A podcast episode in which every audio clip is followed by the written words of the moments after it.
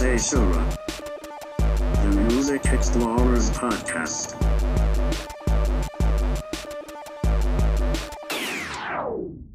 All right, welcome to Seishura, the Music Explorers podcast. I'm Jim Jam, As always, I'm Scoop Magoo. and uh, we have broken out uh, the Molly and the glow sticks, and uh, we are getting ready for a night on the club. Except that it's Labor Day, and we're all nursing hangovers, except for me, um, and probably you too. I'm I was going to say, you're, you're describing very different. Yeah, I mean, I, I'm drinking a hard cider, and I'm planning on doing more of my desk job after this. So this is so we're not we're not really the the you know the target audience for the music we're going to talk about today, but we certainly we certainly enjoy it, which is why we're talking about it. yes, yeah. Uh, We just won't be if- enjoying it at the club. That's all. Yeah, exactly. If it isn't already obvious, we're talking about uh, EDM, electronic dance music, which is um, something I think we're both familiar with to a certain degree, but I think there are, n- I mean, at least for me, there are numerous blind spots uh, within it. Um, and uh, we're kind of bringing back our old uh, genre exploration series thing, thingamaboob. Um, we haven't done one of these in a long time. I think our last one was ambient, and that was either last year or the year before, that was, even. It was quite a while ago. yeah, Yeah. I, I, I think it was last year. Um, yeah, I. But anyway, um, yeah, like I mean, th- this has been a long time coming. We've been kind of, or I mean, at least in my mind, I've been like kind of bouncing this thing around a little bit, and um, yeah, so we just basically, uh, if people aren't familiar with how these go, we have pretty much kind of like split off separately and spent the last week kind of doing our own little research, trying to pick out uh, a few albums to listen to um, that we don't really know a ton about, or you know, in a style we don't really know about, and um, we kind of come back here and report our findings. Um, I have gone insane before with some of these. Uh, you know, I've listened upwards of like 12 albums before.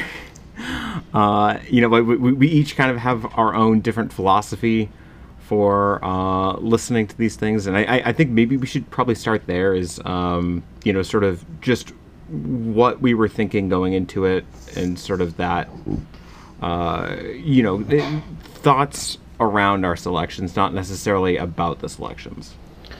Yeah, I think EDM is one of those. You know, it's it's a genre tag that makes a lot of sense, but also is not super helpful because I, I think that it, it's. I mean, it's, it's very you know electronic dance music. It's electronic music that you can Yeah. easily dance to. But I think today, when you hear EDM, you think of like Avicii or like Tiesto. You think of like the big DJs making like you know the loud bangers that you, people dance at. Yeah. Um, that- oh, w- w- what's this? Uh, Steve Aoki? Oh yeah, him too. Yeah. But obviously, it's a it's a much broader genre than that. You know, basically, it's you know, it's any type of electronic. I mean, typically pop oriented music, but maybe not specifically that you can dance to. And it doesn't have to be those big club bangers. It could be something more subtle, something a little bit more experimental. And uh, the main philosophy I've taken with this segment that I think has continued to work well, and I think it worked really well for um, for this specific episode is just looking back at each decade. So you've got to rate your music, and I try to pick the highest rated, you know, as they classify EDM for that decade and listen to that. Unless obviously, you know, um, in the past there have been some decades where I have listened to most of the top albums, and I have to get a little bit more creative. And there's one specific element starting in especially it was especially prevalent in the 90s and the 2000s which you know we'll talk about when we get there but that made it a little bit more difficult to pick a release and i feel like maybe you might be able to guess why that was but we'll we'll get there um, but i think that it was very interesting and informative to take that approach especially for this episode because i feel like dance music is very much a story i mean not to simplify it too much it's a story from basically of electron electronifying disco. Like Yeah. to me, like like EDM is kind of just. I mean, it starts with people like Gior- Giorgio Moroder and uh, like you know I Feel Love with Donna Summers. You know, basically that's the story of it, to me at least. And that, Yeah. that's again a super oversimplification, but I yeah, but I, I don't think you're wrong though. At the same time, like that that is really where it started. I mean, I you know, it's not to say that people haven't danced to music before because I I mean, arguably that was kind of perhaps the start of music as a whole. But you know, in, in this context, yeah, I feel like disco is like the first time where sort of the technology was like kind of in that like sweet spot you know, where it became more of a you know, a distinct thing. Um, but yeah, so- Yeah, so- anyway, yeah, Yeah, absolutely, and I think that um, not in not really because I, I think the story of death metal is very obviously let's play heavier and faster and more technical, and obviously you know like you have different subgenres that splinter off from there. Yeah. When you when you look at the the general trajectory, that's what bands have tried to do over time, and obviously you know. EDM isn't as simple as you know. People say you just click a button on a laptop and a song pops out. Like Ugh. obviously that's a that's a dumb oversimplification. E- You know, however, EDM is, is like it, it, it's it's it's like the Kingdom Hearts plot line, um, put into music is the best way to describe it. Is that it's completely convoluted, and anybody who says they can make any sense out of it is wrong. Because yeah, and- the, the problem I have with people, I mean, yeah, in general, dance music, you know, is relatively simple when you look at the bare components. However, what works as a dance song, what works as like a dance pop hit, is so complicated. Like, or oh, rather, yeah. it's not. It's not nearly as simple as people make it out to be. Like, yeah, you can create a simple dance beat and it works, but you know what grabs people's attention? You know what, what works in the club, what works on the radio, which obviously, you know, we don't we don't fixate on commercial appeal on this podcast for obvious reasons, but it's an element. You know, it's it's a hmm. part of this style because that's very much this music is very much even if it's not created for the clubs and radio, it that's where it ends up living a lot of the time. So I I just I don't think even as simple as the music might be, creating something that works and that clicks with people is just it's not that easy. I, mean, I, um, I was just talking more about just how just the genre tags themselves within sort of the EDM umbrella. Oh, yeah, like absolutely. If, if you go and rate your music, it is it is a novel. Like it is not a fun novel because like I, I, at least with like you know I don't know something like the Wheel of Time, which is like you know like 12, 13 books. You know, I, I at, at least like you can sort of follow the plot. like the, this isn't this isn't one of those cases that this is like you know just learning french and then trying to read like remembrance of things past like it's it's nuts um but i did you already mention that yeah you, you kind of do uh decades i think you did yeah, Yeah, so depending um, for so, some genres, I've been able to go back. Uh, actually, maybe not. I think typically that you know that 70s, 80s, 90s, 2000s, 20. Obviously, there wasn't a lot of EDM going on in the 60s. You know, surprise. You know, that might surprise you. Um, but frank actually, sinatra is my favorite club dj um I think I did have a for our ambient episode. I think I might have found, found like a a psych rock album that technically was ambient. I, I, I forget, but typically, yeah, Yeah. it's been '70s to now because I, I think the the music we talk about as we as we think of it now really started in the '70s. I mean, again, oversimplification, but at least the music I listen to doesn't usually verge past the '60s, which is something I've tried to fix. But you know, Yeah. in, in any case, I'm excited to talk about these five albums because I do think they very, each of them does very succinctly encapsulate what was going on with dance music at the time. So, Yeah, I I think you know, me personally going into it, I, I I'm I'm kind of wishing I I had done what you did and just kind of used uh, the decades as a framework. My idea was to try to get um, you know kind of kind of cover all my bases as it were you know while also sort of giving myself uh, kind of a history lesson and uh, you know uh, spoiler alert i failed on both fronts like just miserably like this was a difficult episode to research for really? after a while yeah because i so i mean I, I have a couple of intro notes even just because I felt like the, it was necessary.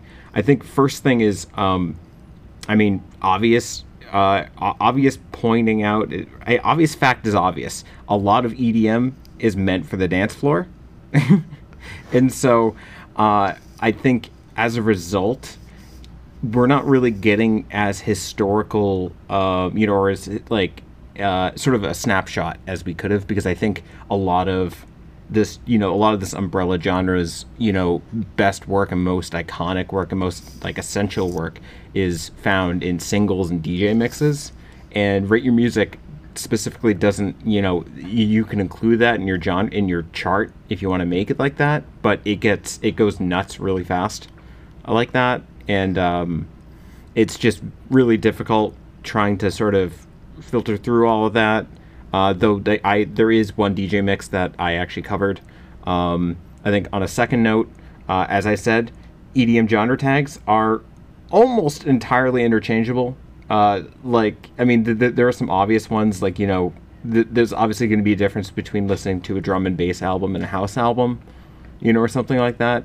But like, there are so many similarities, and you know, it turns out that a lot of these historic albums are kind of fall under a bunch of different tags that are kind of um, almost seem you know uh, at odds with each other sometimes. Uh, and I, I, was thinking about it this week, and I think there are a couple of reasons for this. I I, um, I wrote these down actually. I think one is you know sort of um, different. You know, since we're, we're talking about a time, you know, at least at the inception of this genre as a whole, we're talking about time before the internet. So you know, you deal with you know sort of geographic uh, differences. You know, in the fact that you can't, you know, there isn't as much of an immediate like connection between musicians from around the world. So you end up having different sounds, or, you know, in many cases, similar sounds that develop differently, but are nonetheless similar. So it's, you know, it kind of makes things a little fucky. Um, I think there's artists who kind of see trends that are going on, who want to deviate away from them. But, you know, in the grand scheme of things, their deviation isn't all that far from what's actually happening, mm-hmm. you know? Um, I think limitations in technology, both as an economic and technological concepts, which is to say that you know, um, you know, the, the technology that Giorgio Moroder is working with is a lot different than something that Richard D. James is working with. Mm-hmm. You know, there's been a lot of improvements since then. You know, and you know, like the, the, there was a time when to buy a synthesizer was you know uh, ten thousand dollars, and you know it took up you know a fucking desk and a half. You know, it was this yes. giant fucking thing. Yeah. You know, it was, it was like buying an early computer where it took up an entire room. You know, and you know as time went on, that sort of got smaller and smaller, and you know things became more available and cheaper to get. Mm-hmm. Um, you know, I think as well. Uh, I think the u- utility of EDM, you know, is just sort of you know just that considering that it's it's meant to dance to, I think you could recontextualize the music uh, in different ways and sort of call it different things, even though it's similar. Like for for instance, like the term rave is technically talking about the party, but there's technically rave music, but rave music can often be something like trance. Uh-huh. So it's just you, you, you, see what I mean. It gets it gets convoluted. So I I I, I tried to even map it out, and it's it's just convoluted as fuck. Let's uh-huh. just, yeah, like I mean, at least back in the '40s, you could just be like, okay, you've got musique concrète, there you go, you know, uh-huh. like, but yeah. So, um, I think other notes, and I, I will finally get into. we'll get into the meat of this fucking thing. Um, I'm not. Co- there are some some things that I'm not covering, and uh, such as like psytrance IDM, which I'm, I'm assuming is what you were talking about earlier. Um, uh, so psytrance, IDM, drum and bass. I'm pretty familiar with a lot of uh, a lot of the work in a lot of these genres. So I'm like, you know what? I'm to try to do something else. Try to go in outside of my comfort zone a little bit. Um, as well as uh, there is a lot of stuff that I left on the table. You know, uh, left off the table on the table. How does that phrase go? Uh, um, I don't know. Uh, It- I- all I'm saying is that there are a bunch of albums that I probably should have covered but didn't, uh, and a lot of it is because of time constraints. Because a lot of these albums are around an hour or more, uh, sometimes even more than that. Uh, and so, just I just want to just shouting out a couple of these albums because I feel like they're worth mentioning in some respect. Um, the Northern Exposure series by Sasha and John Digweed, uh, Jeff Mills' Waveform Transmission Volume 1, uh, Tripomatic Fairy Tales 2001 by Jam and Spoon, uh, Just an Example by Shy FX, Moodymann's Silent Introduction, uh, Cross by Justice or Justicia. I don't know how do you pronounce that. How are you supposed to pronounce that? Um, Degenerate by Vex'd, uh, Drum and Bass for Papa by Plug, Introduction by Mr. Fingers, Photek by Modus Operandi, Jan Jelinek's uh, Loop Finding Jazz Records, and Hmm, that's a good one. Disclosure Settle, uh, which Ooh, those last good one. three, I actually I actually tried to listen to all three of those. Uh, I actually did listen to Photek. I, I, I but I, I actually fell asleep during it. Um, Hmm. so Jeez. uh, yeah, and the other two I was just not fan. Uh, I I wasn't really a huge fan of enough to even finish. Um, I was really I, I was really bummed because I really wanted to listen to Loop Finding Jazz Records and I really wanted to listen to uh, to Disclosure just because I know you're such a huge fan. Well, at this point, I'm such a huge fan of Settle, and then since then, it's been Well, yeah, but I mean, Yeah. I was gonna. Li- I mean, but I I would only listen to Settle anyway. So yeah. um, That's but- the only thing you need to listen to. yeah sure. so yeah going to this i wanted to kind of listen to like you know uh, I, I think i had 10 albums i actually had more than that i whittled it down some of them were just so repetitive i just had to cut them down so i ended up with six so just is what it is so let's just get into this Yeah, Uh, take my us f- away. yeah, my first album is uh, the it's called 90 by uh, the band 808 State, and it's uh, sort of like an acid house album. And um, so, for anybody who's not familiar with what acid is, what the term acid is, it's it's talking about sort of bass lines uh, that usually use the Roland TB303, which is you know kind of like a bass sequencer synthesizer, and it, it has like this really screwy filter in it that has this uh, like a squelching type of sound. You, you, you kind of know it when you hear it in a way. Um, this is actually, I think this is the uh, this is one of two albums on this entire list that is actually under an hour, um, which is fucking amazing. Um, but yeah, the, so this is like this is the most 80s EDM album I've ever heard. Like usually when you think of like something like, you know, techno or house, you know, you have like kind of a 90s vibe with it. If you you know what I mean, like Yeah. it, it, it you know you you you have this image in your head of sort of how it would look and sort of how it would sound and it's just neither of those things like i wrote down that it, it basically it, it, it almost sounds like a high energy album like uh, it's, it's almost like i'm listening to like bananarama in a way.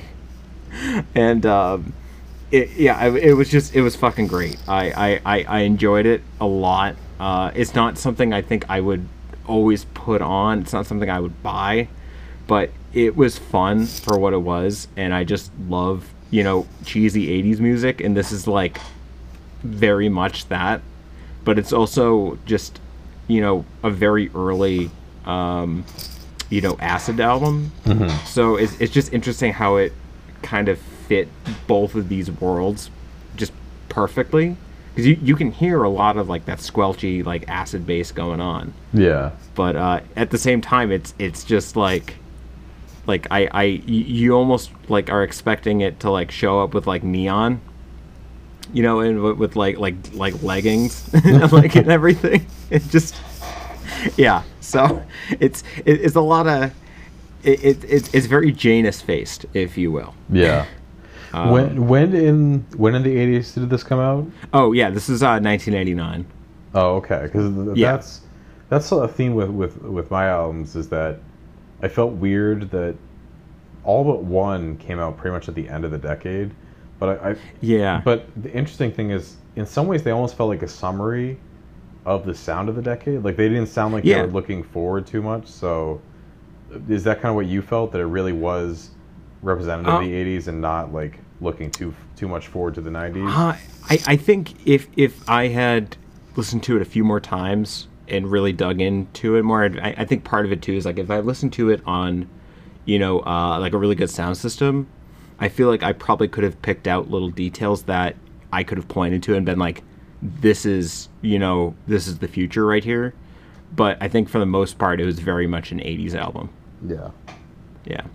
which is Um, is is funny because that you know I feel like we haven't really seen or like we've seen such a resurgence of 80s st- you know sounds but 70 I mean a little bit of 90s I don't know I, We're, I, we'll, guess we'll, we'll be ready. We're, we're, we're getting. I mean, come on. Poppy's putting out new metal, so oh yeah you know. no we've definitely heard, like I just feel like we haven't heard a lot of 70s revival like I mean I guess I guess there's been some I, I guess in terms of mainstream because obviously there's, there's Yeah. no, short, no shortage of like you know newer garage rock I mean, part of the thing though is like, I mean, the '70s just weren't as like obliquely cool yeah as as like the '80s were. Like like the '80s is just like, you know, so vibrant yeah in a way, and it's. I mean, maybe that's just the cocaine, or you know, but.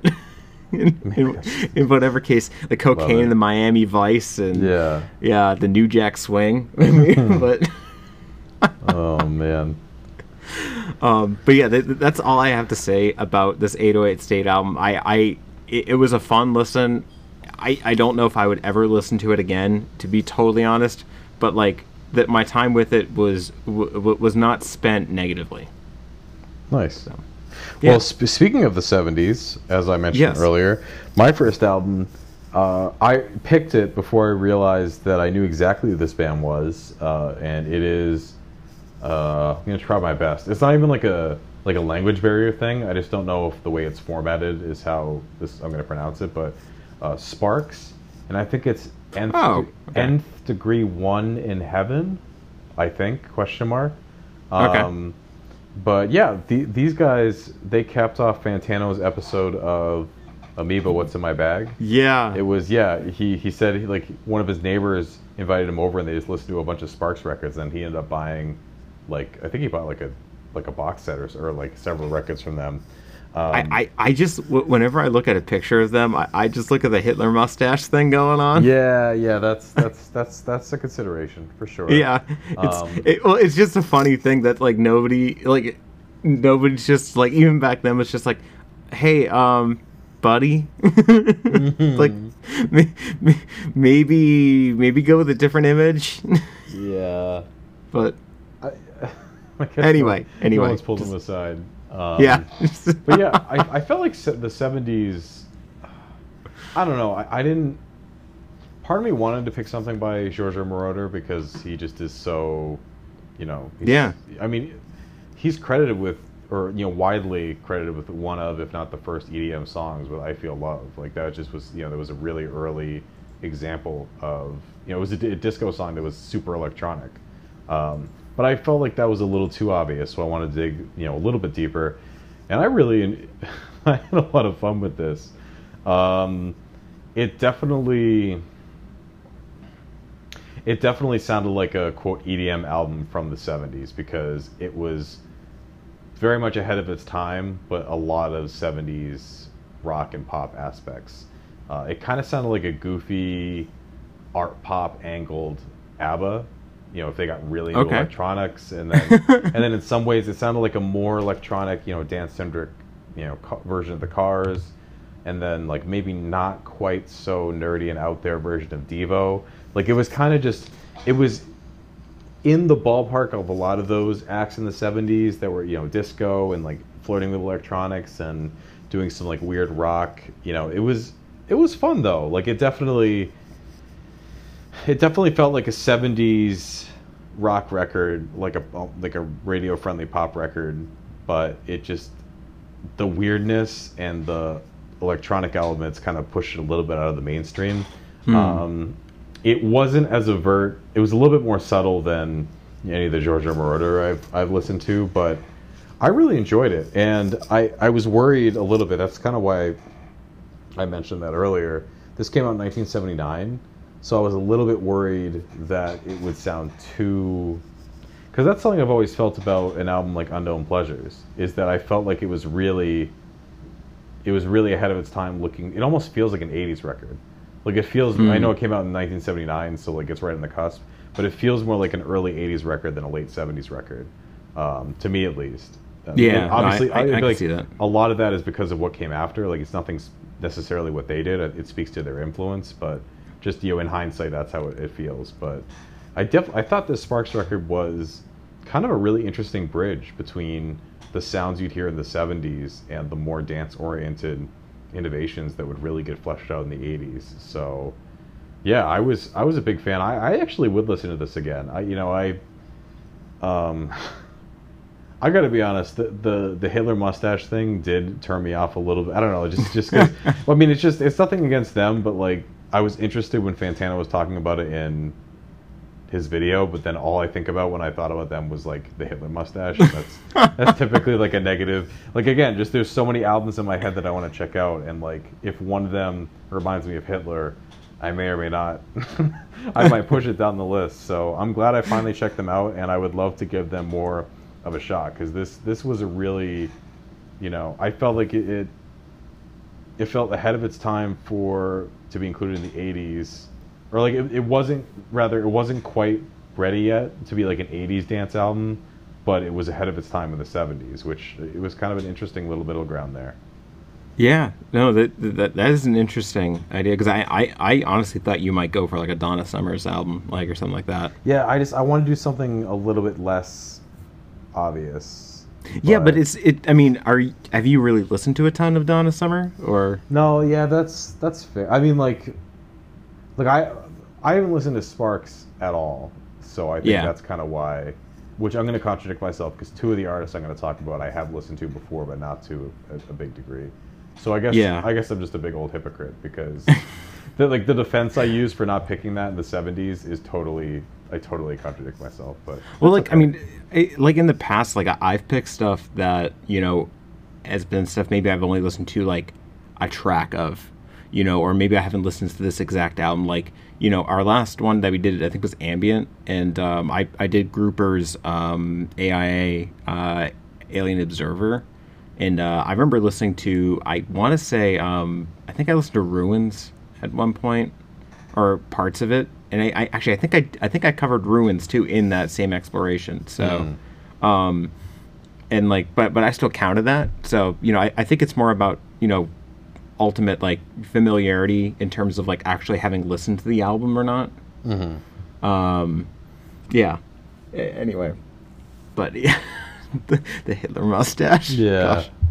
Yeah, I I, I, I kind of get that. I, I kind of wonder though if like I don't know like I, I it, it, it intrigues me so much, just like the story behind that. Yeah. Like- but I mean, like I've talked about it before. It's like, it's the whole like you know Dave Mustaine's personality with Megadeth. You know, it's not like with all the artists I want to check out. That doesn't Yeah. help. That doesn't help. Like Yeah, that it's- it's- help me it's want true. to check out their music just because I'm like every time I think about Megadeth, I'm like, oh, Dave Mustaine's kind of an ass. So Yeah, you know, like it's Yeah. not the, it's not like the only reason I haven't checked out their music, but like if, if you have to choose from like a, you know, any, I feel like you and I at any given time have just dozens upon dozens of albums and artists you want to check Oh, out. So yeah. I I have spent a long time over the past month or so trying to like whittle down my to listen list, and it's it just takes forever. You know. yeah, exactly. Um, anyway, I let's move on to my my Yeah. next album. Where I'm moving to the '90s finally, um, and that's pretty much where I'm gonna stay. For yeah, actually, I, that is where I'm staying for this thing. So again, not really doing my job here. Uh, not not really. It didn't really go as planned. Um, but this is um, Frequencies by the band LFO, not to be confused with uh, the boy band LFO.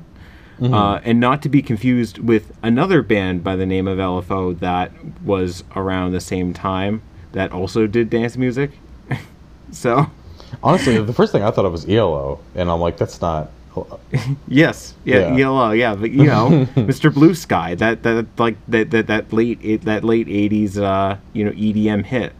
Um, I don't think any of that's right. Oh man. um, yeah, so Frequencies by LFO. This came out in uh, 1991, it's kind of uh, it could be the first example of what is known as bleep techno, um, and it's kind of like a late '80s, early '90s style from from Yorkshire in England, and it's uh, it sort of gets its name. I, I, I'm quoting this from Rate Your Music says uh, gets his name from the use of unmodulated synth lines, which I I don't know what the fuck that means to be totally honest, and, and I I I am a big fan of synthesizers, so I I don't know exactly I, like maybe what they're saying is that there's no like you know sort of like envelope you know amplification going on. I don't know. Uh, but like you, you can hear it though you, you can definitely hear it it has this i mean bleep is is definitely the the correct name here. It has that kind of futuristic kind of um you, you know like old time computery kind of sound to it at times. Uh, but so it's a duo consists of uh, mark bell and uh, gez varley on this album. And uh, actually when this thing was recorded uh, they were 19 um, which is like fucking nuts to think about. It's also one of the earliest warp records uh, releases. Uh, so for those who don't actually know this is how warp got their start by putting out like these really really early uh, like you know techno uh, singles and they ended up kind of growing it from there. And so that this was um, this album was warp's fifth release i think. Um, it's just really interesting to see like even back then how forward thinking they were because th- this was like compared to everything else that was going on this was pretty bizarre like it was very weirdly minimal but you can hear a lot of sort of like where intelligent dance music or you know or what what would become known as intelligent dance music like was sort of where that sound started almost uh, because like it has like this this futuristic sort of alien feel to it. Like it feels like you're kind of dropped into like a sci-fi B movie almost. but but at the same time, there's still like that '90s kind of dance aesthetic. Like there, there's definitely like a beat going on. It's not like it's just someone playing a theremin or what have you. It's um yeah, it, it it's just a super interesting um album. If, if you're familiar with, um, so Warp put out um, a series called uh, Artificial Intelligence back in the '90s, and um, I think it could have been the first release for that series was an album called uh, um, Electrosoma by a band called B12, and it, th- this reminds me a lot of that album actually, even though it comes out um, two years after this album. Uh, that it just has this you know, again, like a very sci-fi sort of feeling to it. Like it really feels alien. Um, but I mean, overall, I, I I really enjoyed it. Out of all of the albums I listened to, uh, this is one of the two that I would actually buy. Um, and it was just, yeah, it was super cool to listen to, and um, just sort of if you want that vibe, but you don't want, you know, complete like I, I- think EDM can sometimes feel very repetitive and I mean for good reason because you know it's kind of meant to be repetitive you know because I, I don't know exactly if if you're raving I don't know if you really want uh, I, don't know if you're really looking for super complex music you know in a way. Or that, that that actually sounds a little derogatory. That's not what I meant. I, I probably more just like you're focused more on the dance groove itself. You're more focused on the dance than you are on sort of the other aesthetic uh, parts of the music in a way. So, um, yeah, this was just a really, really interesting album, and uh, I highly recommend people listen to this thing. So, Nice. And, you said that we're in we're in the nineties now. yeah, this is uh, 1991. Yeah, because that's like when I think of EDM, I think of my dad would have these weird, like this is when you would buy like CD compilations, which I feel like no one does anymore. Oh, yeah. Um, and he would just have this these compilations of like techno and house. I mean, it just it just sounded like four to the floor like dance stuff, and like that's that's kind of like what you were describing is kind of what what I think of when I think Yeah. of the stuff my dad would put on. Yeah, like th- th- this is definitely. Um, I, I think it's maybe considered that only in name, um, because I, I mean, it's not to say there aren't repetitive parts, but I think that there's a lot more going on aside from that. Yeah. Despite how kind of skeletal a lot of the album is in some respects. Um, but yeah, yeah, Yeah, and, good I, shit. I think that that's again like I don't think super simple has to mean like I mean this is jumping genres a little bit, but you know when my one of my my uncles was complaining the hip hop is repetitive at one point, I'm like, well, I mean if you listen to most classic rock, like that's also I mean it's repetitive in a different way. Yeah. So I I mean, feel they- like this- like you know, you could t- if you want to talk about like music theory. I mean, like most pop songs in general, like and and and I mean like in terms of like popular music, so like rock and pop, like use pretty much the same chord progressions. so it's Yeah. like yeah. It, it, it's it, it's all about sort of where that repetition is. I mean, it's and it's also worth you know pointing out that literally repetition is the foundation of of music anyway. So yeah and you know I, I get for some people like I, I really like the field you know i totally get people think he's you know, repetitive but to me it just feels very hypnotic it's almost like it's almost like active ambient music in a way We're like yeah it's super repetitive I kind of see that. I, And I mean, obviously, because I mean that's you know, uh, Gas is you know kind of like a minimal techno artist as well as an ambient artist. Yeah and i to, again i totally understand why people don't like it but it's just most a lot of music is super repetitive you know Yeah. that, that, that- that's not true but, you know a lot of a lot of popular iterations of different genres or, are repetitives it's just what do, what do you do with those repetitions um, Yeah, d- definitely. I, and I mean, I, I, I think for, I think in his defense, you know, I, I think if you're listening to like a hip hop beat, you know, it's it's not like the the beat itself is going to be this you know dynamic piece of work that constantly changes. Like it's it because it, it's not really the focus. It's more like a you know it, it's it's a vehicle that the rapper is driving in a way. yeah yeah, because honestly you don't in hip-hop you don't want like if you had a beat that was like super complex and constantly changing it would be super distracting like Yeah, I mean the, the whole point of the like, yeah th- that's part of the reason that like you know I, I don't think anybody raps on uh, donuts. You know, yeah so exactly no it's Yeah. it, it's an art form so so you said this is one of two albums that you would you would buy oh yeah, definitely. Yeah, Uh, th- this is really good. because the next album I actually this is one of two albums I did buy after listening Oh. for this episode. I was just very That's funny.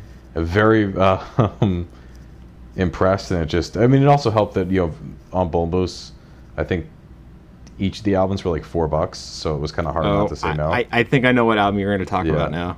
oh, okay. right. Um, so this is Introspective by Pet Shop Boys. Oh, okay. uh, which the only I don't want to start this off negatively, but the only song of theirs I've heard is a song called Social Media, and it is the Oh, most yeah. the most boomer like anti-social media. Like the the song itself is like really like posh like vintage you know dance dance pop. But the lyrics and especially the video that accompanied it accompanied it, accompanied it it's just like vintage like lol phone bad. Young people spend too much time online and i was like you know because i know these guys are really respected pioneers of dance music but i was like wow this song's fucking bad um, but I figured, you know, when it came to the 80s, a ton of their albums were rated really highly. Oh yeah. yeah. And I I really see why. You know, this this album only had 6 tracks. Each of them were were pretty long. Is think- Introspection the one with Domino dancing on it? Um oh, let me double check. Is the one that's with uh with it's a rainbow on the cover essentially. Yeah, I, I, I'll, I'll- I'll look it up. But why, why don't you, um, why, why don't you tell me and, and everybody else a little more about this, though? Yeah, this was again. This was kind of you know when I was talking about. I was concerned with this coming out in '88 that it wouldn't. It would be too. It would to be too you know forward facing to the '90s. Yes, I, th- th- th- this this does have Domino dancing on it, which is like I, I love I love this album. Um, All six but- of these albums were, were or, uh, songs were bangers. They were each like five ish minutes long, if not longer, uh, or you know they were at least five minutes long, and they just really kept my interest throughout each of them. Um, again, it just felt very very 80s. You know, it felt like you Oh, know yeah. it came out in 1988, but it almost felt like a summary. Like I feel like that that's kind of the other side of the coin. Is you know, on one hand it could be looking forward to the next decade. The other hand it could be very much you know, kind of absorbing what came before. Like this was, you know, a lot of the synths and the samples were just all across 80s pop and dance music. Um, and it was, you know, we'll get to this aspect later, um, but it was very much, you know, like starting to to come together as dance music as we might know it, like the kind of persistent, you know, four four four to the floor kind of beat. Um, Not as much. You know, the next album I'm going to talk about definitely had that a lot Oh, more. I, I- think we're talking about the next album next. So Oh, the, okay. the, the, the same album next, but we'll, we'll, we'll get to it. but yeah, just very, um, uh, just like very, very good. Like I just felt like every song was kind of exactly what I was hoping to hear from like an '80s, like whatever album I picked from the '80s. It really covered the bases, um, and Yeah. clearly, clearly an extension. Like this, this uh, of all of the the records I'm going to talk about today, this was the most clear extension of disco. Like so many of these songs literally sounded like '80s electronic remixes of disco songs, in like in, a in a good way. oh yeah, Um, yeah. I no, big- I can I can see that. yeah, I was a big fan. The only thing that I, I um I don't love I don't hate the vocals. I don't love them either. It basically like I know you haven't listened to a ton of They Might Be Giants, but they basically have like really like nasally like ra- like you know college radio rock vocals and it Yeah. kind of sounds like that except more nasally and British and it just doesn't like it kind of works because the, the you know they might, might be giants have like very you know goofy silly lyrics and goofy silly music but it was a little distracting i mean like it wasn't so distracting i disliked the album but you know it, it wasn't it wasn't my favorite aspect uh, but Yeah, thankfully I, the, I can see that. the music very much covered for it Yeah, it, like I, I definitely don't remember being. I, I, I don't remember hating the vocals, but when I've listened to introspection, but it, it's definitely not the highlight of it for me. Yeah. Like for, for me, it's it's you know like that beat. It's you know kind of like the hook, the whole groove of of each track, and just like you know the overall like kind of the '80s like aesthetic of it. Um, but yeah, I, I actually I'm I, I'm thinking now like I really I probably should have done a different like a, a Pet Shop Boys album, but um, I felt like I know a lot of synth pop already, mm-hmm.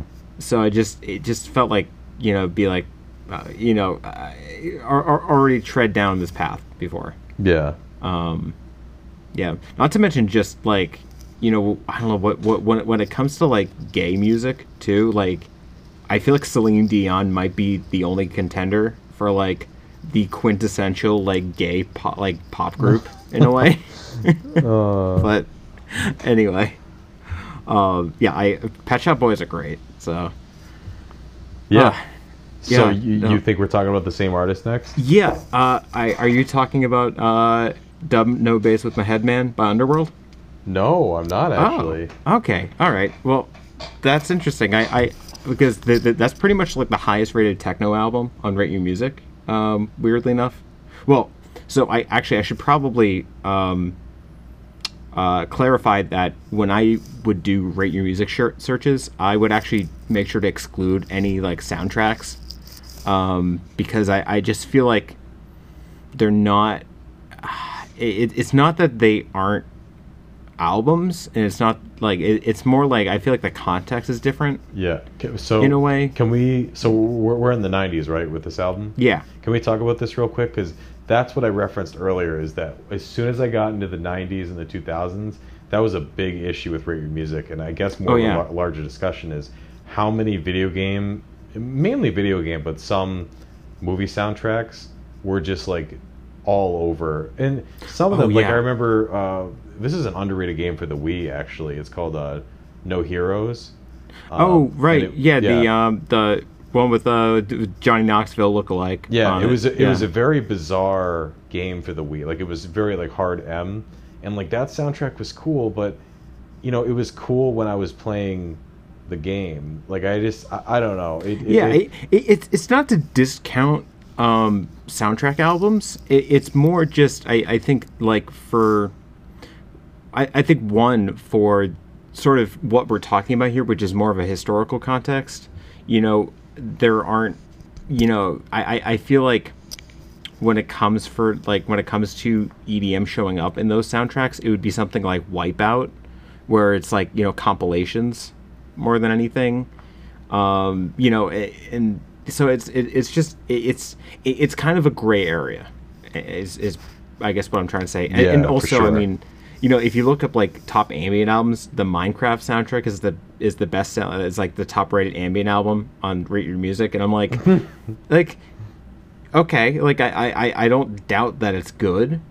It's just like, you know, there are hundreds of other ambient albums that I feel like could probably take its place just as well, though. yeah. Like, I, I mean, you know, I, and maybe it's just because I am, you know, maybe I'm more of like a traditionalist here, but like I probably would have put something like, um, like uh, rave death, you know, or like music for airports at that point. But but anyway, we're, we're not talking about ambient. We're talking about uh, we're talking about some EDM.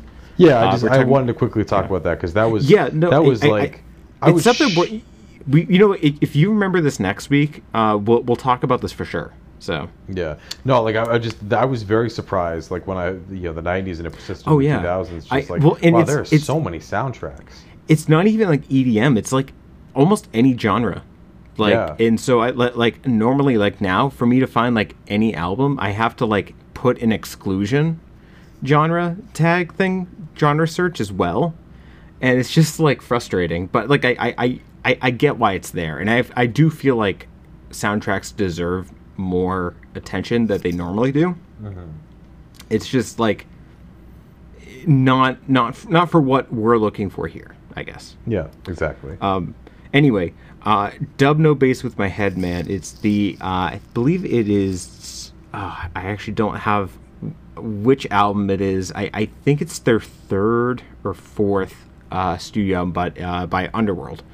Uh, and before this time, they were a British like synth pop kind of band.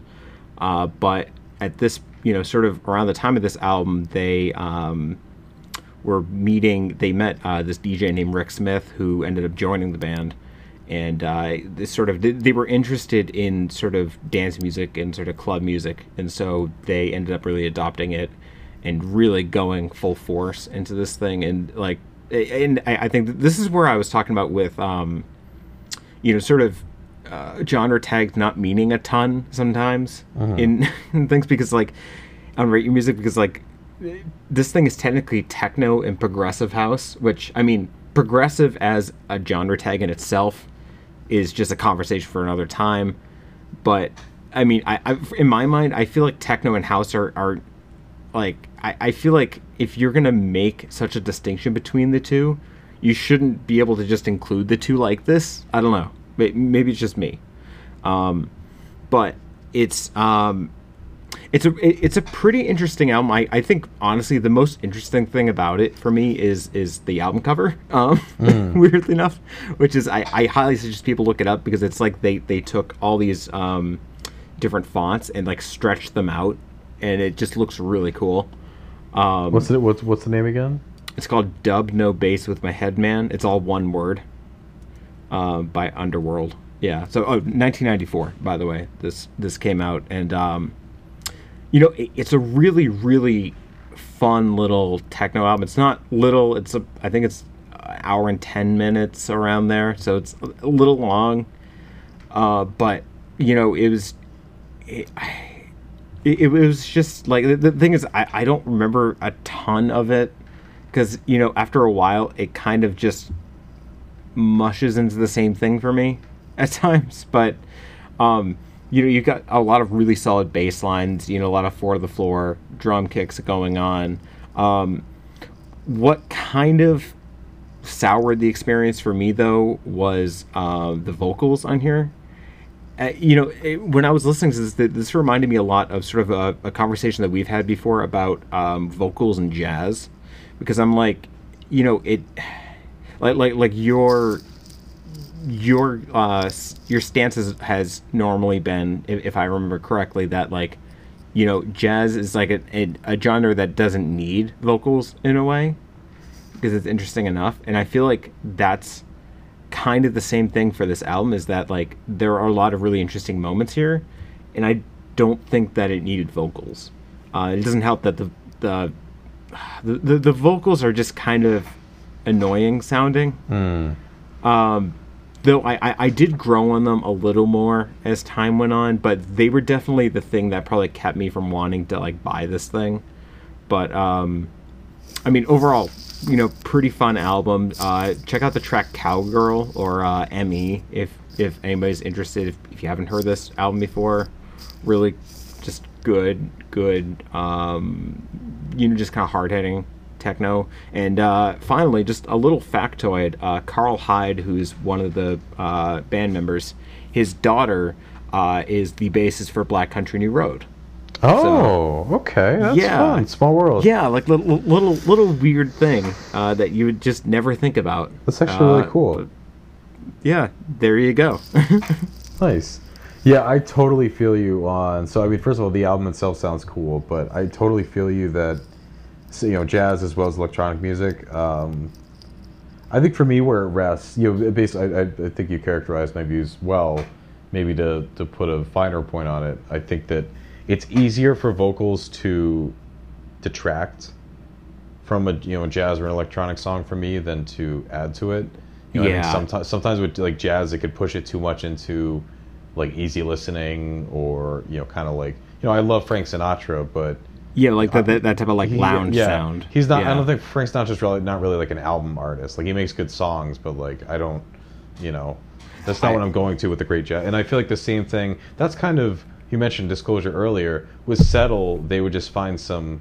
Like they have a great four to the floor, like hard hitting dance track called you know Stimulation, or Simulation. Hmm. I forget. But again, the point is that the vocals aren't that important. It's just some simulation, and just like it, it, it just it pumps in here and there, and then gets back to the song. And I feel like with their second album, they were too focused on hammering in these big guest vocals on it, and that's just that kind of took I- I- kind of suffocated the song. I feel like part of the reason that is though is because of just how enormous of a, like success something like Latch was. oh, absolutely. No, they, they, Um, they just they saturated that you know the success of Latch, and it Yeah. just it didn't work out. So, and But I'm not, I- not not saying every example is exactly the same, but just when an instrumental song is totally. I mean, again, this is not this is not some huge revelation, but you know, an instrumental song and a, a song with vocals.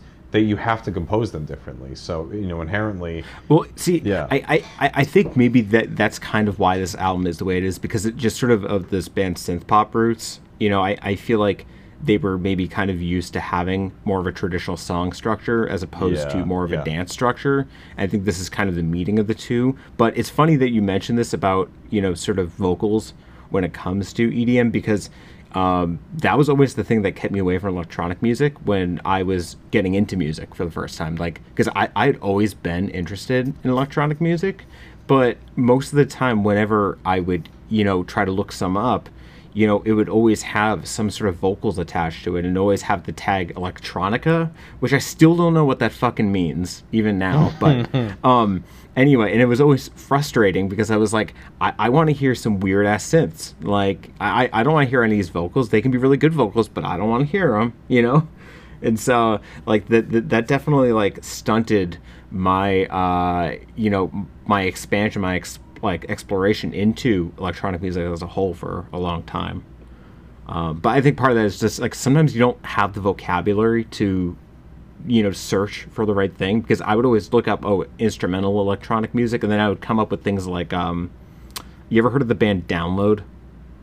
Like the, they're a, um, I think they're a side project of uh, one of the Skinny Puppy uh, band members, and it's just like I, I remember listening to this album a little bit and being like, see, this is what I'm talking about. But it's like, I, I, I like if if someone would have just been like, hey. Check out like Aphex Twin, you know, like Yeah. things would have been so much easier. I actually But, haven't hey, heard hey, download.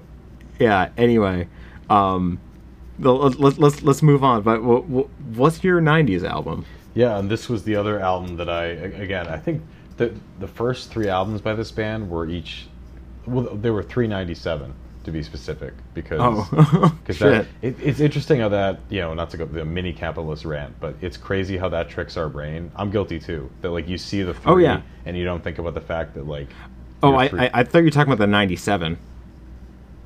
yeah like, like like you, you, yeah. see, you see like you see that you focus on the three and you don't realize that you're only three cents off from four. Where you're like oh it's only three bucks. You're like your brain's like oh actually no no no, it is. Um, Yeah. But this album came out, came out in '99 and it still really felt like a '90s album. Uh, and it, it and it also had a ton of tracks that I recognized on it. You know, once I, you know, got into it. "Surrender" by the Chemical Brothers. Uh, Oh, wow. fuck, Okay. man, I had a I- lot of fun with this album. I, I'm surprised you uh you you didn't uh listen to the other ones because I, I thought the other ones were a little more highly rated. This one caught my attention. I mean, I really like the cover, and I think it. I think it might have. It either had a higher rating or more ratings than the other two. That's weird because Yeah. Exit Planet Dust and Dig Your Own Hole are like I always thought they, they were much more highly rated. Yeah, well, I, uh, and I also fun, funny thing I'll, I'll let you go after this, but uh, that copy you have might actually have been my copy. oh, Um, that's funny. so. It, it, But yeah, it- no, it I- is I- from Salem, so thank you yeah, very much. no, I, I, actually I think it is then, because yeah, it's um, I, I, I earlier I think last I think last year I bought a bunch of Chemical Brothers albums because I, I was really into Dig Your Own Hole for a long time, mm-hmm. and then um, I was like, you know, fuck it, I'm gonna get Exit Planet Dust too because I like that album a lot, and you know, get Surrender as well, and uh, I thought Surrender was fine, but I'm like, I'd rather just have Dig Your Own Hole and Exit Planet Dust, so I just you know went for it. I'm looking Anyway. forward to listening to those first two, but I really, I mean, first of all, I love the cover for Surrender. Yeah, I it love- is really cool. Yeah, it's it's like I love the you know the color palette. Um, but my fa- speaking of, I'm gonna try to get through this without laughing too much. But speaking of su- subgenres within electronic music, this is classified as big beat. And I love how like sometimes we say this is such a dumb name for a genre. I love that this is just the most the dumbest, simplest name, and it works. So, like so, throughout this entire album, I just thought, wow, these are some big beats, and, I'm, and I'm just like, that's a really really good genre because yeah, these are just like really big. This is the first, you know, I mean, it's it's only you know three of five, and only the third album I listened to. This is the first time where I was like, wow, this feels like an EDM, you know, like the whole, you know, four to the floor, boots and cats and boots, and, like just like the the Yeah. the the the typical like club dance beat you'll you'll hear. Um, I recognize a number of these songs, you know, like kind of from from afar. I was like, oh yeah, I think I've heard this before. But Hey Boy, Hey Girl, oh I a thousand percent know this song. Here we go, like that that song, and that oh, that would it would just this was I think this was like this got me super hyped. Uh, Dude, just- Chemical Brothers is so good. Like, just that. I love Big Beat. Like, I Yeah. love Prodigy. You know, and like Oh, Chemical yeah, Brothers and shit like that. Yeah, I if you, I mean, I highly suggest getting Dig Your Own Hole. I, I you know it's so funny because I actually had it on not too long ago in the car, um, but listen to the track. So the opening track is Block Rockin' Beats, which is a fucking great fucking song. But even better might be the track Setting Sun with um uh one of the Gallagher brothers from Oasis on it. Uh and it is awesome. And like it almost sounds like um it- it's almost like a like a breakbeat take on uh the Beatles' Tomorrow Never Knows. in a way. It's it's awesome. But yeah. Fu- fucking love fucking love Chemical I mean, I dude. actually I bought all their first two, the Exit Planet Dust, Dig Your Own Hole, and Surrender. They, again, they were all like four bucks. So I was like, why the Yeah. hell not? Um, dude they, they're all they're so good I, I can't wait to hear what, what what do you think of them because like i i love i love like those those two chemical brothers albums Yeah. that they, i really haven't listened to a ton of their stuff after like surrender so i really don't know but um anyway i'm i'm, I'm taking up i'm taking up your spotlight here gushing a little bit no, I, I mean, like again, there's not. This just felt again. This felt like like a lot of the '90s. Uh, like it reminded me of you know Crystal Method, uh, like you said, like the, the Prodigy. Yeah. It reminded me just like big, like techno beats, and just it. it um, it also, oh, I forget what the name of the band is, but there's this one song that my dad. fat, Fatboy Slim Uh, maybe, but the, the one I, I was thinking of was uh, James Brown is dead, and it's a it has a very distinct like dun, dun, dun, dun, dun, dun, dun, dun, and like uh, that's, Oh, I that's a feel really like I bad should re- know this. But like, this let, let me look it up because that was a song. You know, it just reminded I, me. I'm, of- I'm already on it. Um, but uh, again, let's it just like that- LA style. Yeah, it, it must. It must Yeah. be. But yeah, LA style. Um, Yeah. But yeah, I, I just to me this again. I know I was joking, but this really was like such an apt subgenre name because this is what I love about EDM. It just felt like these huge, like big beats. It just felt like this is meant for you know just blasting. Yeah, I, I totally, I, I get you. Like, like you know, if if Smack My Bitch Up ever comes on like on my phone or something like that, like I want to turn that shit up. You know. Oh, that was. I remember. Um, I took a history of rock class in college, and the the video for "Smack My Bitch Up" is really controversial. Um, Yeah. and we had to pick a music video to talk about. And I remember, like, for some reason, I was like, "Oh, this is fine. I'll just cut it off at a certain point." And there's a certain point where, like, literally, there's like there's like pretty graphic nudity, and like it gets so like that. I was like, oh, "I'll cut it off there." But the first part is like super violent. They're doing drugs and that like so Yeah. I, as I'm playing it for like our Catholic college class, I was like, "Wow, this was uh, this was a mistake." Um, but yeah, You should have just done the Firestarter music video, right? Twisted Firestarter. Firestarter. Oh god, that's such a great song. Oh Yeah. I, I mean, I yeah, we, we I I feel like we could just do a breakbeat episode at this point, or just like a big beat, Yeah. breakbeat sort of thing. for sure. Um, yeah, I mean, well, speaking of speaking of the break beats, uh, it's time to talk about some some drum and bass, which I I mentioned I wouldn't talk about a ton. Um, I only include this one because it was sort of an album that I was familiar with, but I never really listened to. Um, and it is uh, "Timeless" by Goldie.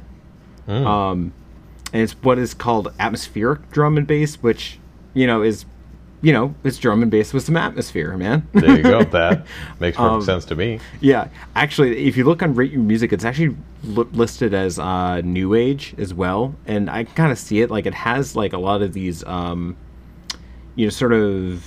It, it almost feels like Steve Roach, like like it, it it almost feels like Goldie was um, sampling like Steve Roach a little bit at times, but like just like with some of these synth like these like synth lines. But uh, this is his debut album. He's a uh, British DJ, producer, what have you. I feel like the term DJ and producer is kind of nebulous around this time.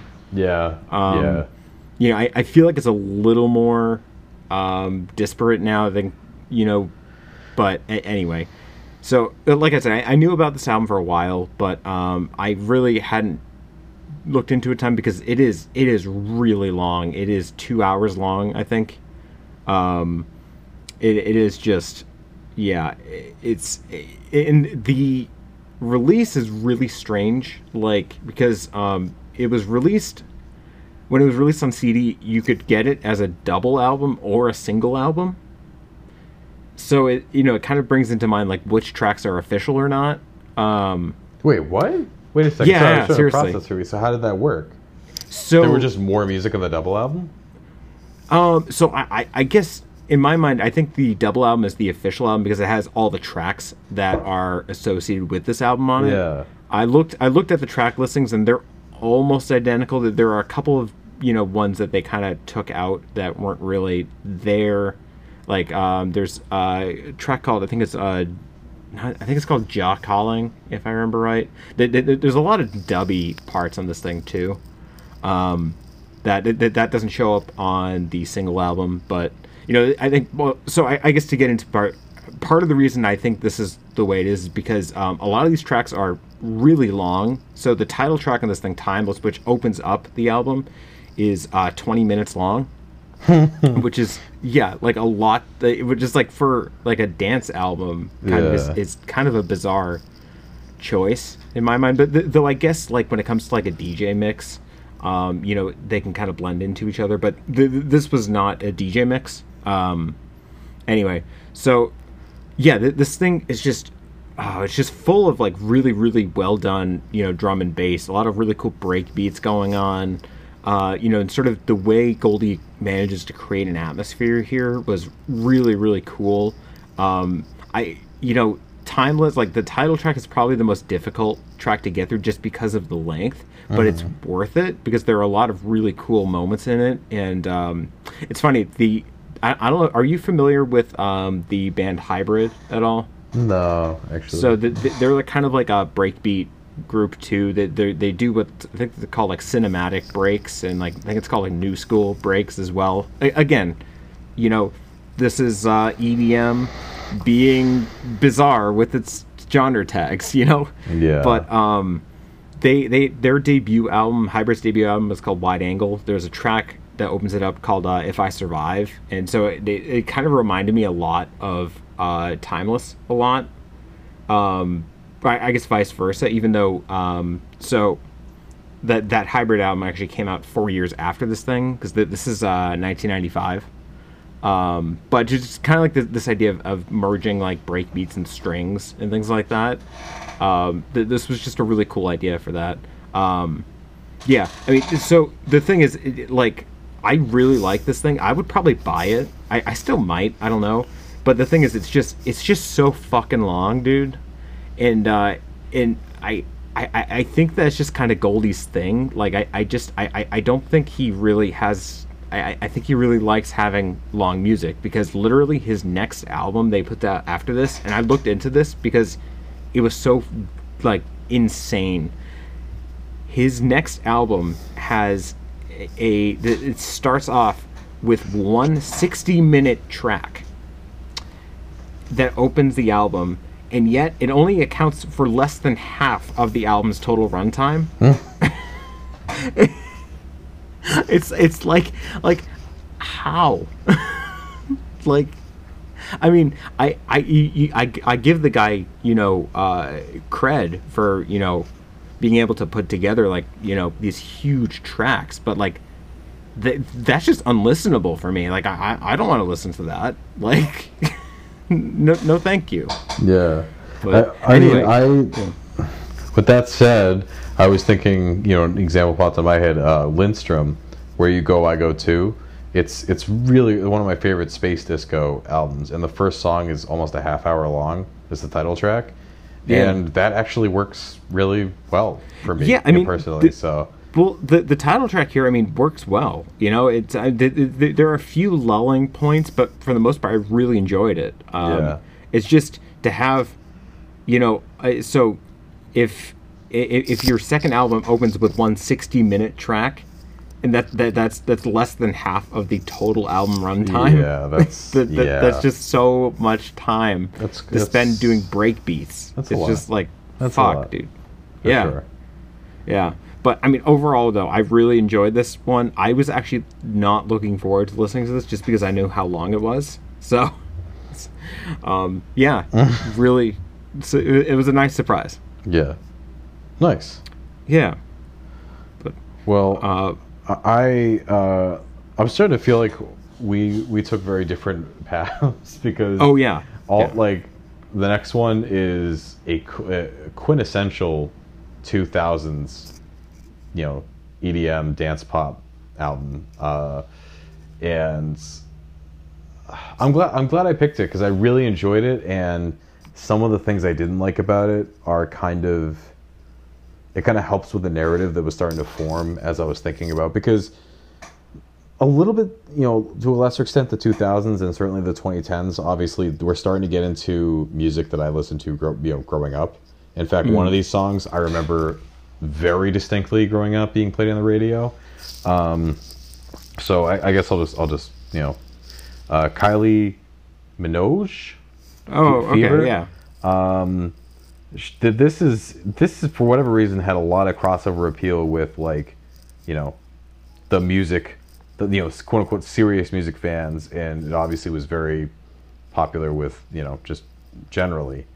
Um, and I was surprised to find out that this is her one, two, three, four, five, six, seven. This is her eighth album, and I think probably one of her, you know, one of her most well known. Uh, but uh, "Can't Get You Out of My Head" it is a Yeah, you know very very yeah. well known song that played when I was a, a kid, and Um, you know, Love at First Sight. I really enjoyed that. I mean, honestly, I loved this album a lot. It was you know basically what you'd expect. Again, this is the one exception to like all the albums I picked were in the latter you know part of their decade. Some some literally the last year of the decade. This came out in 2001, but even still, it very much felt like 2000s like MTV. I could picture her in like a white tank top and jeans, you know, a jean skirt, and just uh, I could totally picture that fitting in.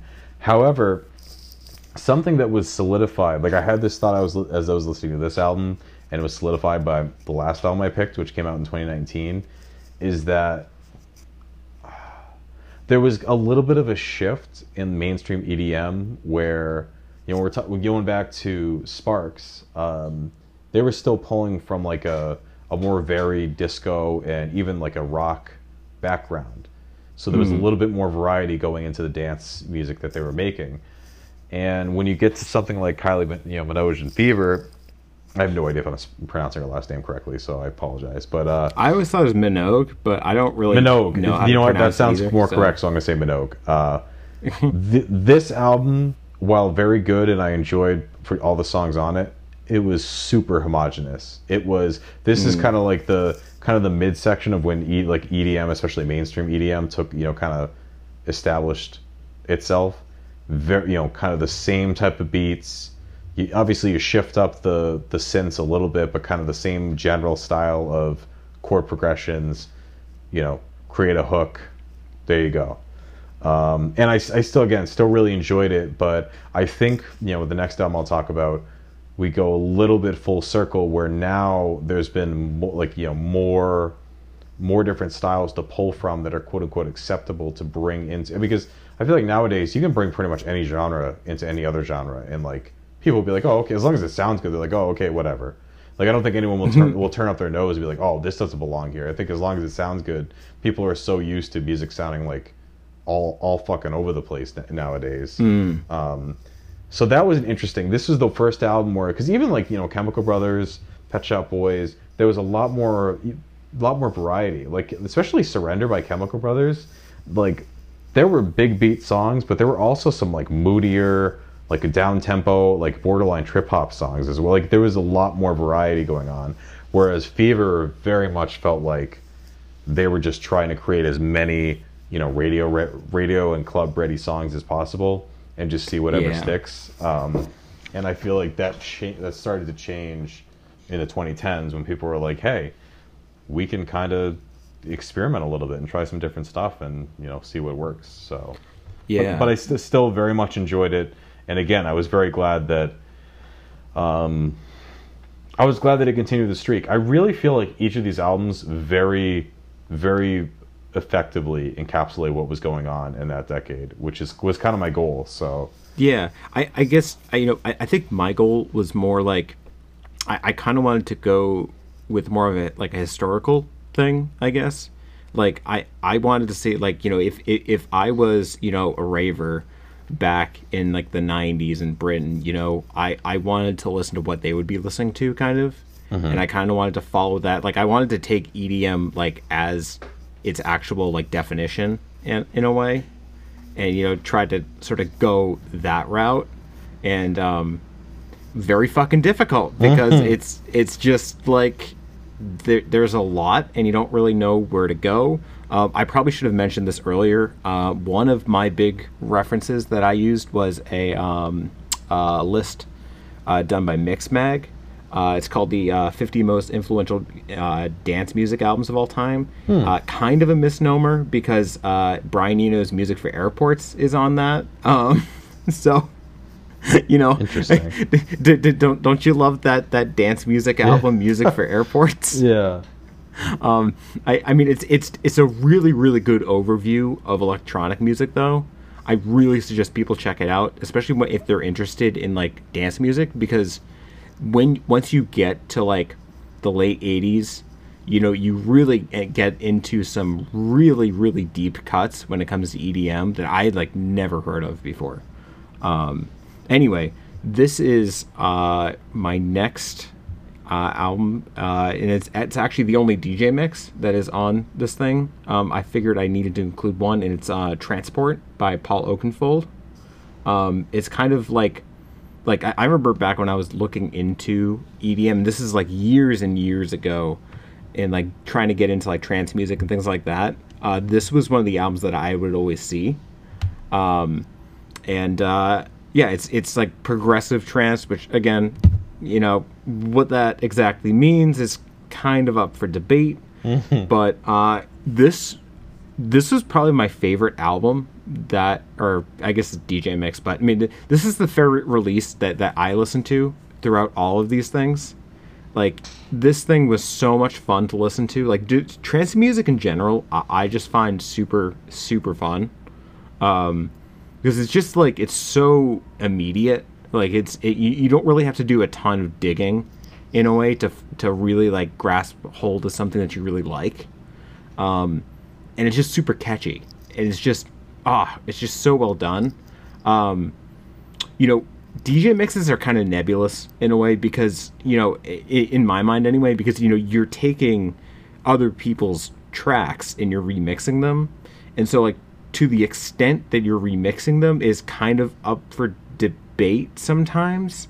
So like I- I'm not really familiar with a lot of the tracks that were being talked about. Mm-hmm. So like I'm not really sure how much is just you know like I I, I think there's this there's this stereotyped view of a DJ that like all they do basically is just press play in a way and that that that's just not true but at the same time when you're you know sampling other people's material i think you can come close to making that stereotype true. Um I, again it's it, it's much more nuanced than people make it out to be. Uh, but anyway this was just so much fucking fun. Um you know it's just super just really hyper you know just a lot of really really like just super catchy tasty lines all the way through it like a lot of these awesome synth lines. And just everything is like just so tailored to the club in a way. Like you can you can kind of just hear when like it's time to really start dancing or not. And it's it, it, it's awesome. It, it was just awesome to listen to. I i just cannot wait to buy this thing at some point. Yeah, I mean, Um, for me, I, when I think of trance, I think of, uh, oh, now I forget the name, but like, do you think you're better off alone? Oh, I gotta, I gotta. Uh, It's, it's funny. Like I, I'm more familiar with psytrance than anything. Like uh, Astral Projection is is really awesome. They're they're a group I've been wanting to get one of their albums for a long time. I just haven't um, done it. yeah. Oh, it's uh, it's Alice Deejay, which obviously is LSD. Uh, ha, ha, ha. Um, but yeah, it's a song "Better Off Alone." That like for whatever reason that was like that caught my ear. and then obviously, I feel like "Sandstorm" by Darude Yeah, is like in the dude. in the Dude. Sandstorm was like I, I I- I still think that's a good track. Okay. Yeah, it is. I like, it's one of the few p- meme songs. People like, shit on that song so much, and it's like it's a good track. Dude, like Yeah. I, you, you you're just salty because it's more popular. Like yeah. I mean, it's one of the few meme songs. Like, I might embarrass myself with this, but I genuinely think "Never Gonna Get You Up" is a fun, yeah, like saccharine pop song. But I think it just like, I think people are. There was a period where people were embarrassed to say that they liked it, and now like nobody gives a shit anymore. It's a good song. I mean, yeah, Yeah. The, the lyrics are ex- extraordinarily corny, but like it's a fun song. And I feel Yeah. like Sandstorm's the same thing where it became a little bit of a meme, but like it's still it's, it's still a good track.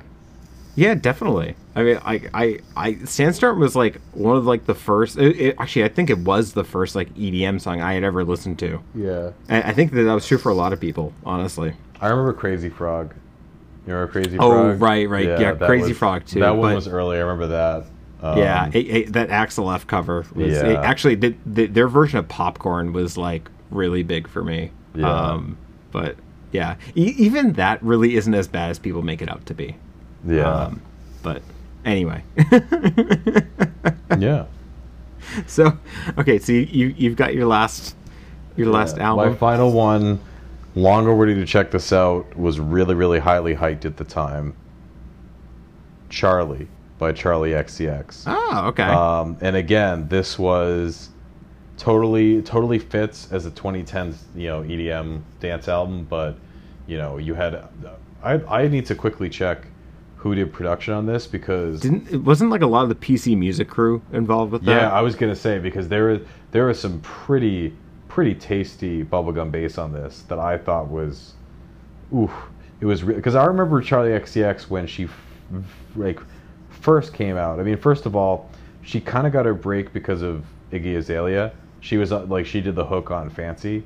I'm so fancy, you already know. And then she had an EP, or she had an album called True Romance, which I th- I listened to a, uh, you know a few songs on that that I thought were pretty good. And then I just totally lost track. And I know Fantano. I think this was his album of the year for 2019. Was Charli? Um, or at the Yeah, that sounds right. Or at least, it was top five. Yeah. Um, yeah, and this was this was really really fun. And again, this brought in a lot of elements from other genres. Beyond like it definitely had a similar vibe to Fever by you know Kylie Minogue, but um, you know there was some more you know some hip hop elements, like some more you know bubblegum bass, what you know kind of the weird weirdisms that were going on in, in kind of underground pop and electronic. And I think it was better for it. I think yeah, A. G. Cook, who is you know big on um, uh, PC uh, music. Yeah, thank you, PC Music. He had a big hand on this, um, and I think th- this is this is an example on the opposite you know token of having that variety and letting letting your guest vocalist actually take the stage a little bit. Uh, like the song "Warm" with uh, Haim, kind of the, the the art the artsy indie rock trio. I thought Yeah.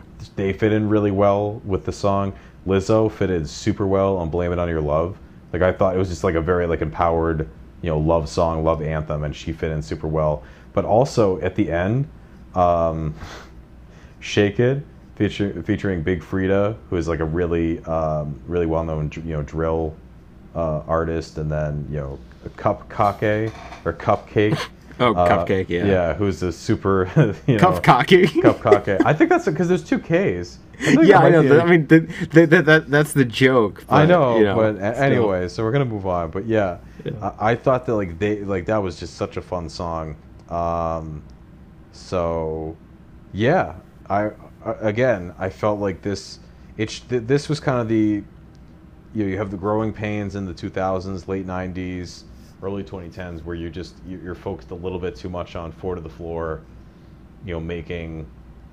But I think that's also because of just how you know, just the diversity of pop music and like what's popular is that there's so much. I think it's a lot of it is how much more popular rap has become, and like in the main hmm. because you know there's there's you know broader sounds you can do that work now on the radio. So it, by extension, you're not just trying to do the same kind of pop dance tracks, see what works.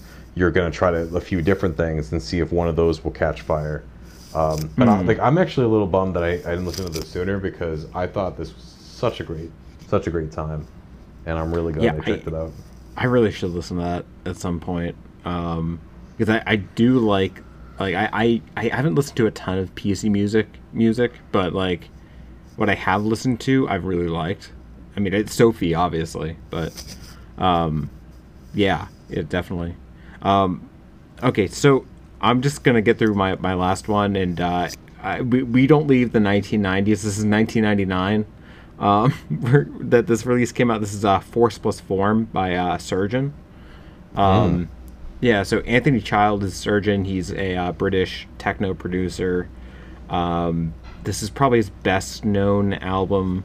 Um, it's very minimal techno, but not to the point that it's like The Field um, or like Gas. It, it has a little more um, substance to it, and I, I but I think part of the reason it has that substance is because um, Surgeon's really thinking about um, sort of movement, you know, in terms of like when is something getting too repetitive and being able to add something, even if it's really slight, and watching it just kind of spiral out into something new.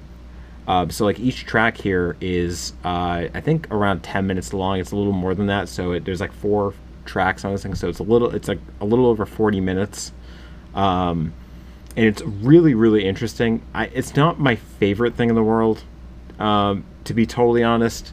Um, like I even found some points that was like, why aren't why isn't there more going on? Like, why isn't there more movement right here, but not like over here? You know, like. I, I guess some of the some of the choices I, were, were just a little odd at some points, but for the most part, um, it really like I think for those people who think that techno and dance music is repetitive and doesn't have any substance to it, like I would really recommend checking this out because it's it's just um, just proof that you know producers are thinking more about what they're doing than most people give them credit for.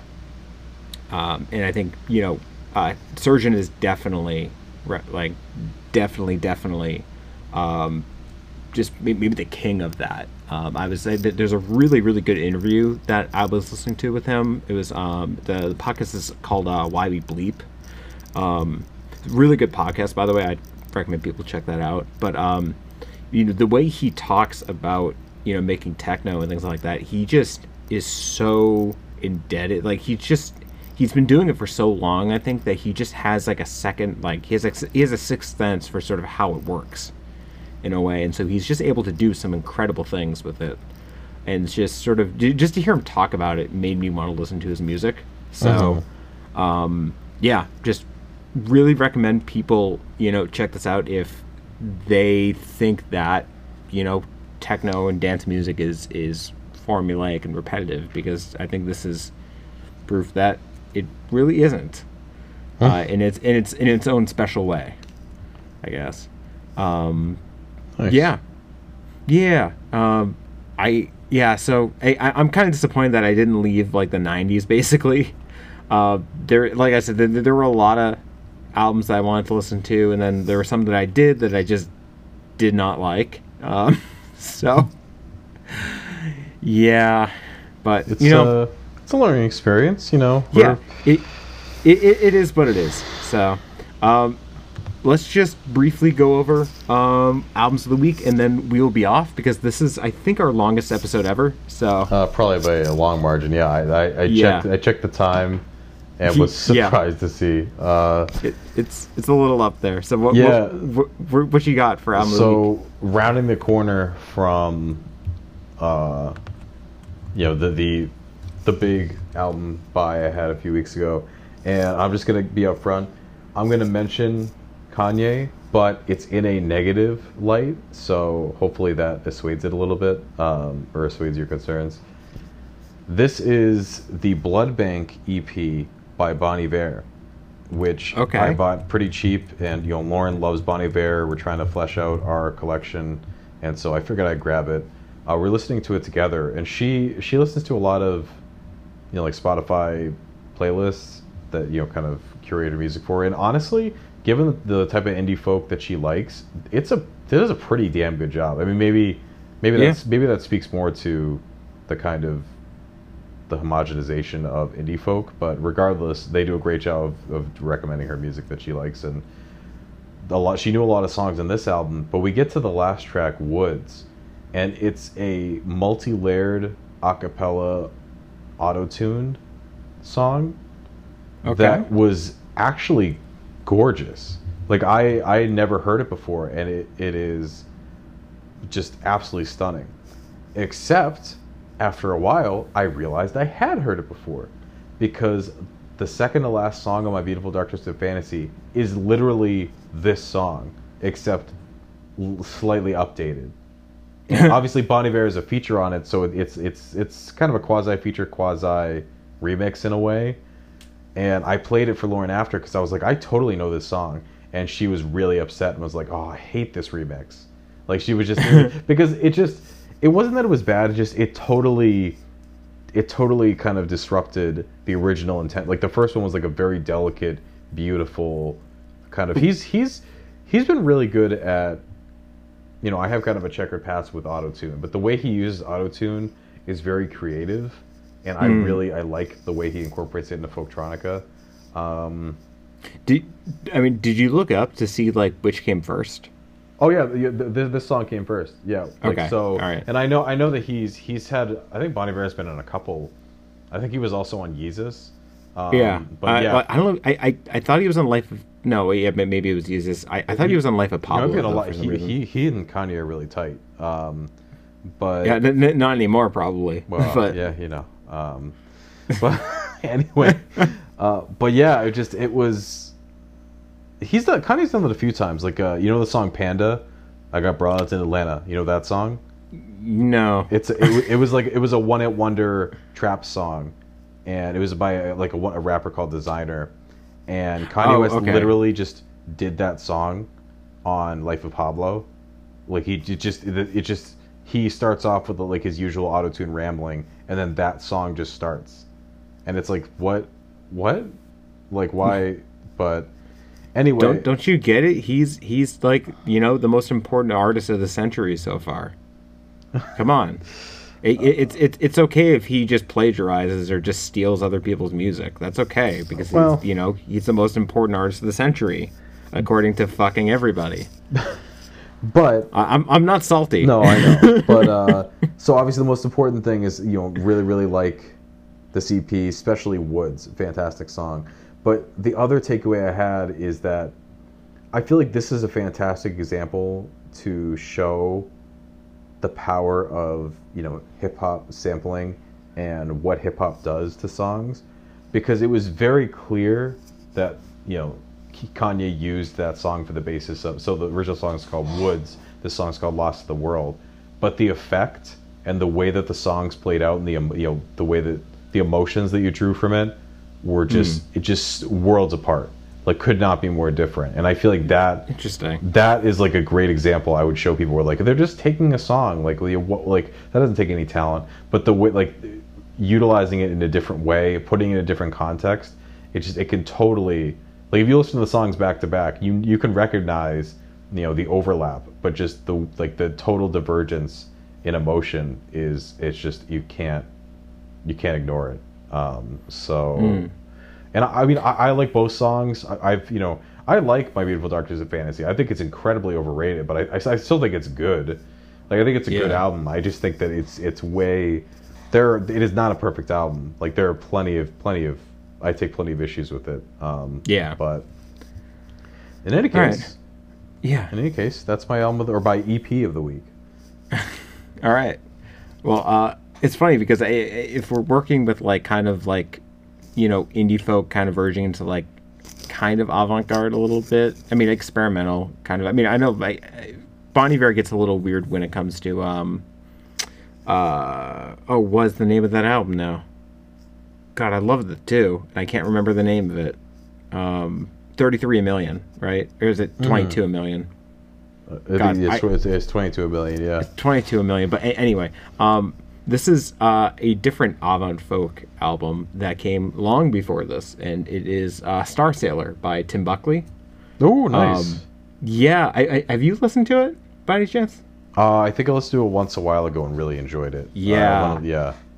I, I I managed it because I, I for a long time I think it's been out of print, but I don't know. I, I think they just reissued it, so um, I snatched that thing up, and it is so friggin' good. It is like I mean, I, I listened to this like once before and just adored it, and just for years I just haven't bought it because it was so expensive.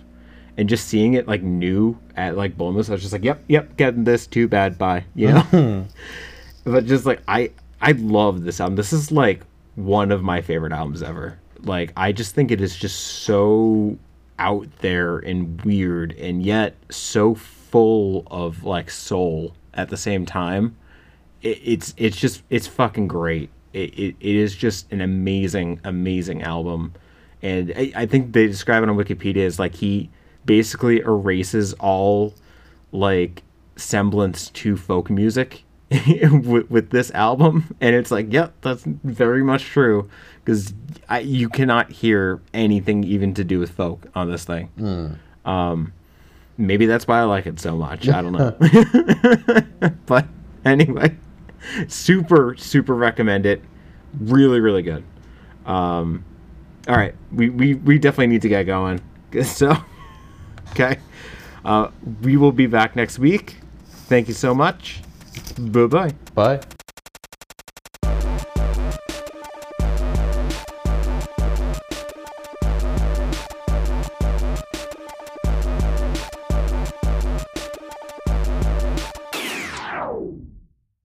Thanks for listening, guys. And uh, if you're interested, uh, you know, if you want to hear more, just you know, listen to us on uh, iTunes, Pod, Apple Podcasts, Android Podcasts, anywhere you can get a podcast. Basically, uh, we are on all of it. Uh, if you follow us on Anchor, too, you know, whatever works for you.